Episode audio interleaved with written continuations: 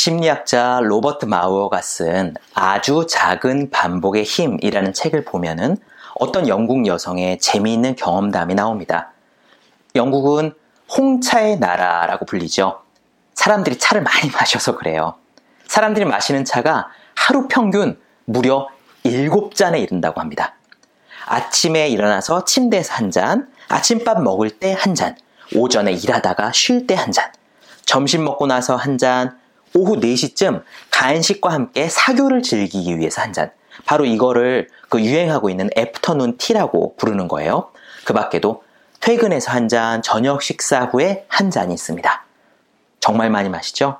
그런데 이 여성은요, 어린 시절부터 차 한 잔에 설탕을 4스푼이나 넣어 마시는 습관이 있었대요. 그러니까 하루에 먹는 설탕량이 상당했겠죠. 그녀는 13살 무렵 때 설탕이 몸에 나빠라는 말을 어디서 듣습니다. 그래서 어, 설탕을 줄여야 되네 라고 결심을 했어요. 덜 먹기 시작합니다.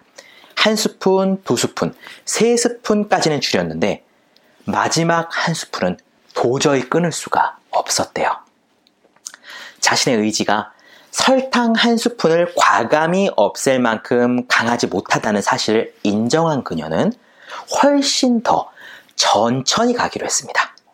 설탕 한 스푼을 뜨고요. 그 다음에 거기서 설탕 알갱이 하나를 덜어내고 나머지를 차에 넣었던 거예요.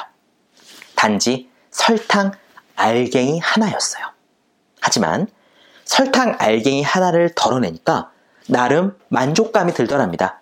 어쨌든 설탕을 줄였잖아요. 알갱이 하나를 줄이는데 성공한 그녀는요. 다음 날에는 설탕 알갱이 두 개를 덜어낸 다음 차를 마셨습니다. 그리고 그 다음 날은 세 알갱이, 그 다음 날은 네 알갱이. 이렇게 매일매일 아주 조금씩의 변화를 성공시킨 그녀는 이 티스푼 하나를 완전히 비우는데 1년 가까이 걸렸대요. 너무, 너무 느려 보이시나요? 하지만 효과는 좋았습니다. 로버트 마우어에게 이 경험담을 들려줄 때 그녀의 나이는 45살. 어린 시절에 아주 천천히 1년 동안 설탕을 끄는 후에 그때까지 그녀는 설탕 없이 차를 마시고 있었습니다. 그렇습니다. 성공적으로 우리를 변화시키는 가장 확실한 요령은요, 아주 작은 변화를 거듭하는 거예요. 이 요령이 먹히는 이유는 명백합니다. 우리 두뇌가 하는 그 저항을, 두뇌의 저항을 피하기 때문이에요. 우리는 평소에 변화라는 말을 좋아해요. 변화하라. 나를 바꿔라. 조직을 혁신해라. 하지만 사실요, 우리 몸은요, 본능적으로 변화를 싫어합니다.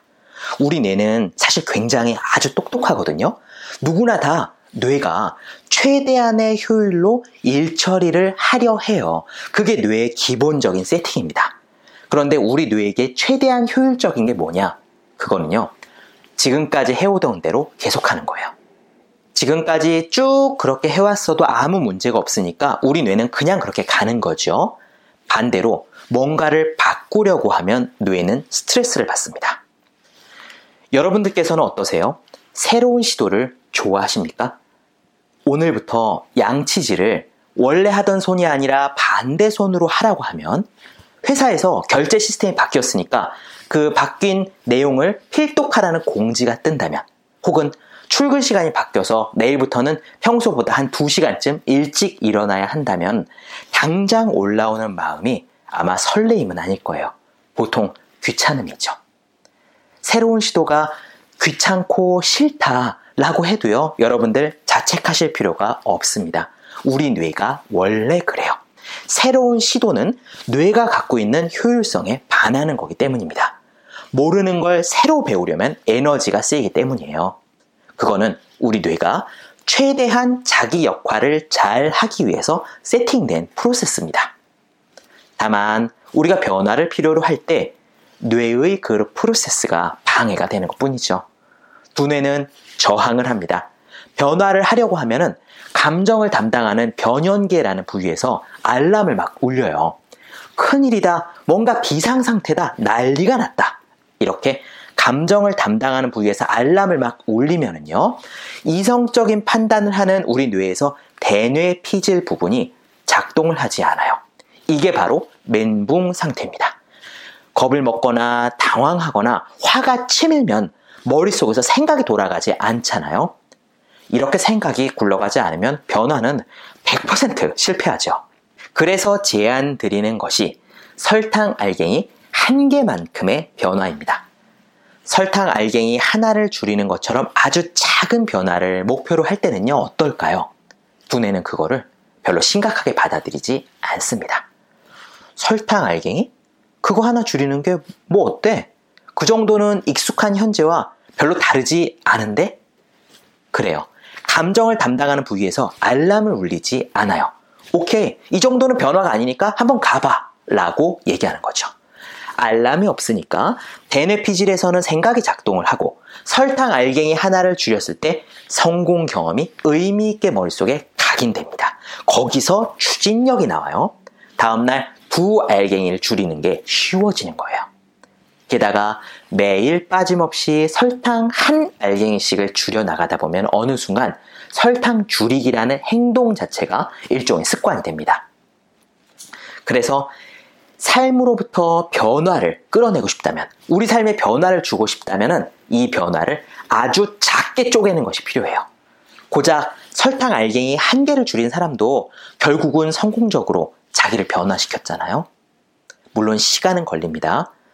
제가 학생들과 멘탈 태도에 대한 상담을 할 때 강조하는 것 중에 하나가 아침 루틴이거든요. 밤에 일찍 자고 아침에 제 시간에 일찍 일어나서 미리 정해진 루틴을 하는 것이 왜 공부하는데 중요한지 그 이유와 사례를 아주 상세하게 설명을 해서 납득을 시켜요. 그러면 학생들은 그대로 하겠다고 약속들을 합니다. 그러면 이 학생이 다음날부터 아침 루틴을 제대로 지킬까요? 천만에요. 한 절반 정도만 변화가 있어도 잘 하고 있는 겁니다. 팀 피리스는요, 타이탄의 도구들에서 말하기를 세계 최고로 성공한 사람들도 아침에 이부자리에서 일어나는 걸 힘들어 한다고 했어요. 무라카미 하루키는요, 세계적인 마라토너들도 운동화 끈을 묶을 때, 와, 오늘은 정말 훈련하기 싫다 하는 생각을 한다고 했어요. 변화는 결코 그렇게 쉽게 오지 않습니다. 하지만 학생의 학부모님들은 마음이 달라요. 상담을 한 번 하고 나면은 바로 다음날부터 학생들의 눈빛이 반짝반짝하는 다른 사람이 되기를 기대하시거든요. 그건 불가능합니다. 아니, 불가능은 아니지만 대단히 어렵습니다. 하지만요, 이 변화를 쪼개고 쪼개서 아주 작은 시도를 시키고 그것을 지속적으로 이야기할 때 루틴이 바뀌지 않는 것도 불가능합니다. 사람은 변화하기가 힘들지만 계속 같은 방향의 압박이 가해지면 변화하지 않기도 힘들어요. 시간은 걸리지만 변화는 일어납니다. 문제는 임계점을 넘을 때까지 포기하지 않고 가느냐죠. 변화하고 싶다면 변화를 작게 쪼개세요. 예컨대 가게 형편이 어려워져서 소비를 줄여야 한다. 그러면은 마트에서 계산대 이르기 전에 쇼핑 카트 의 물건 가운데 딱 한 개만 빼는 겁니다. 취업의 문을 넓히기 위해서 외국어를 새로 배워야 한다면요. 하루의 단어를 딱 하나만 외우기로 정해도 좋아요. 자기개발 분야의 유명 컨설턴트인 제임스 클리어는요. 아주 작은 습관의 힘에서 2분 규칙이라는 걸 제안한 적이 있어요. 운동, 독서, 명상, 그 밖에 무엇이든 간에 스스로를 변화시키려 할 때는 딱 2분만 하라는 거예요. 달리기를 하러 나가서 2분 후에는 멈춰라. 명상을 시작하고 2분 후에는 멈춰라. 아랍어를 공부하고 2분 후에는 멈춰라. 일견 우습게 보이지만요. 이 2분의 변화를 일단 확실히 도입한 사람은 자연스럽게 그 이상의 변화로 이어진다고 합니다. 제임스 클리어의 말이에요. 시작을 쉽게 하라. 나머지는 따라온다. 내 독자들 중에 한 사람은 이 전략으로 45kg을 감량한 적이 있다.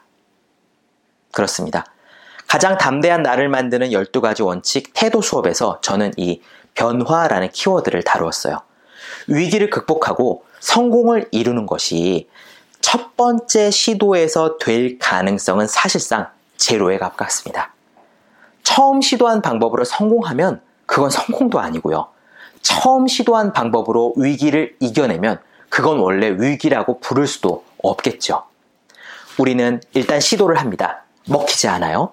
그러면은 다른 방법으로 시도를 해야 합니다. 거기서도 안 먹히면 또 다른 방법. 그러다 보면 언젠가는 반드시 성공에 이르게 됩니다. 여기서 우리에게 필요한 것은 변화예요.